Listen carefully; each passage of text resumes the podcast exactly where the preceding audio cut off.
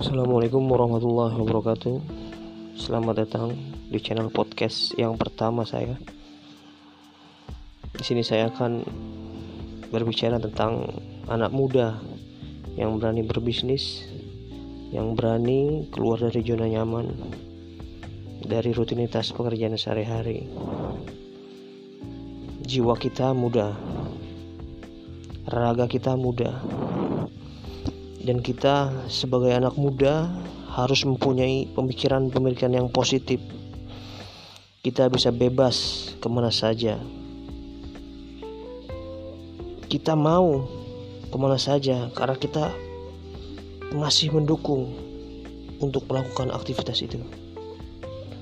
Menjadi pebisnis, menjadi entrepreneur adalah suatu keniscayaan bagi anak-anak muda yang mau berjuang mencapai mimpinya di usia muda.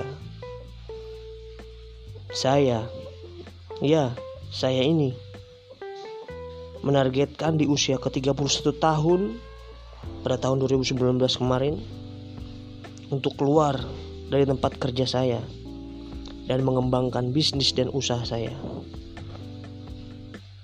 Saya berani keluar dari zona nyaman untuk masuk ke zona yang lebih nyaman lagi. Karena apa?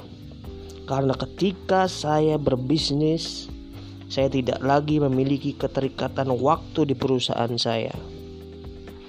Saya bebas, waktu saya banyak untuk berinovasi. Jadilah anak muda yang pemberani.